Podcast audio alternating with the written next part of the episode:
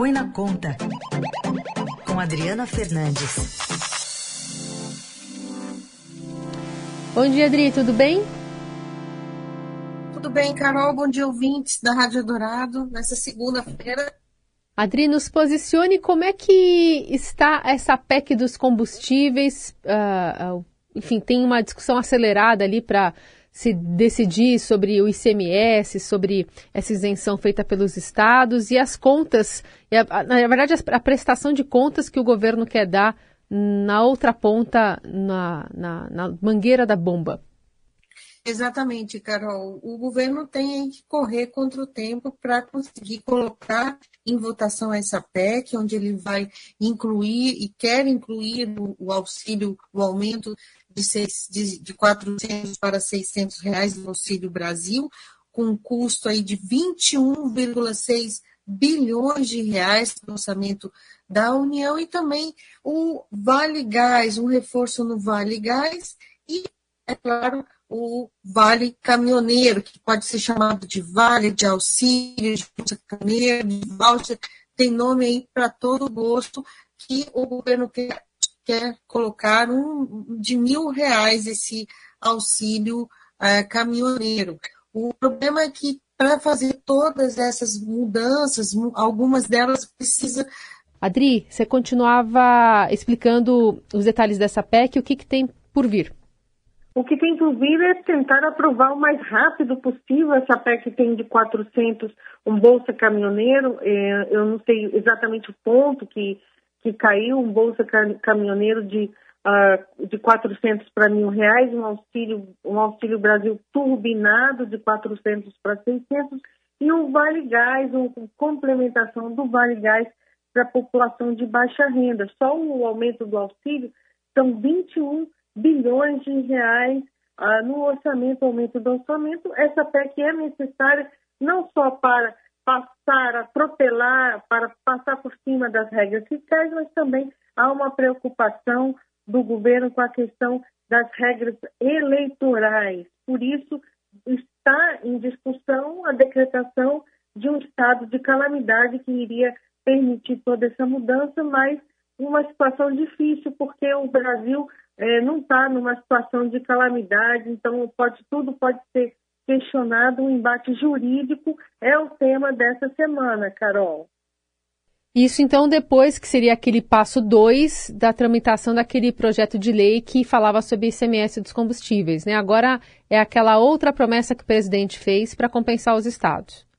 Exatamente. A promessa de compensação dos estados são, eram dois pontos. Um é que o governo, o Congresso aprovou um projeto que é permanente, uma desoneração do ICMS permanente, fixando um teto de 17, entre 17 e 18% para os tributos cobrados sobre telecomunicações, energia elétrica, combustível e transporte urbano. Para esses, alíquotas que, que estão mais altas hoje, elas são alíquotas muito altas, o contribuinte paga muito, muito esse ICMS desses, desses quatro é, é, produtos, serviços, ela vai cair, ela tem que cair, foi aprovado um projeto. O governo prometeu compensar isso, a queda de arrecadação, aqui ultrapassar a 5% até o final do ano.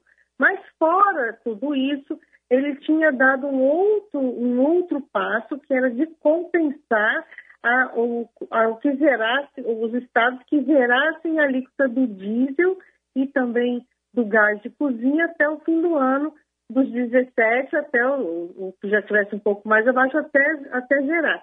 Só que essa segunda parte o governo desistiu e vai, é, prometeu, então, aumentar o auxílio Brasil, porque viu que os estados estão, eles devem entrar na justiça, é, no Supremo Tribunal Federal, questionando a, a aprovação desse projeto. Então, ele viu que o caminho mais fácil seria é, tratar dessa PEC, mas tem como eu falei, todo esse embate jurídico se pode ou não conceder um, um, um, um, benefício, criar um novo benefício em ano eleitoral. Uhum. O que está mais certo, Carol, é a questão do auxílio, porque o auxílio já foi criado no ano passado e o Auxílio Brasil, substituindo o Bolsa Família, e ele pode uh, ser reforçado com o orçamento em ano eleitoral. Então, se vê que é tudo, muito, são muitos detalhes, é muita correria, e a gente está aí, os, os, congressistas, os parlamentares,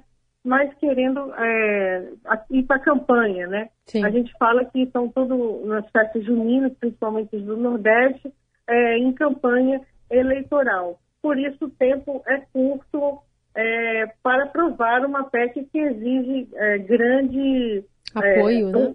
grande apoio e dois, e dois turnos nas duas uhum. casas.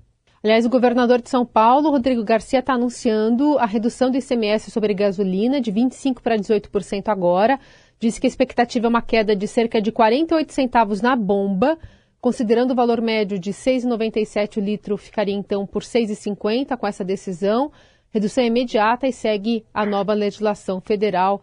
Detalhes que foram dados agora há pouco por Rodrigo Garcia, que disse que o PROCON, inclusive, vai monitorar esses preços nos postos para divulgar os números e fiscalizar se houve realmente redução.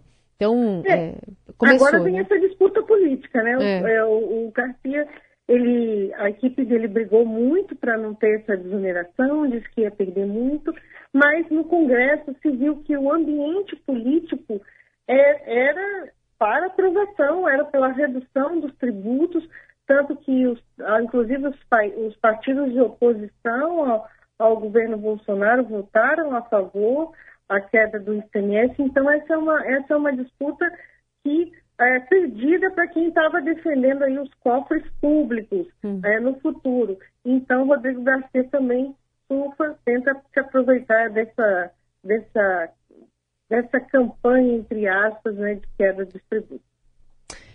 Essa Adriana Fernandes trazendo para a gente já a análise em cima do laço né, dessa manifestação aqui de São Paulo e vai ter possivelmente outras ao redor do Brasil ao longo desses dias. Obrigada, Com viu, Adri? Com certeza, Carol, porque agora todos, todos que estavam lutando contra a redução vão é, seguir nesse caminho que é o caminho de quem está buscando a eleição. É, isso aí.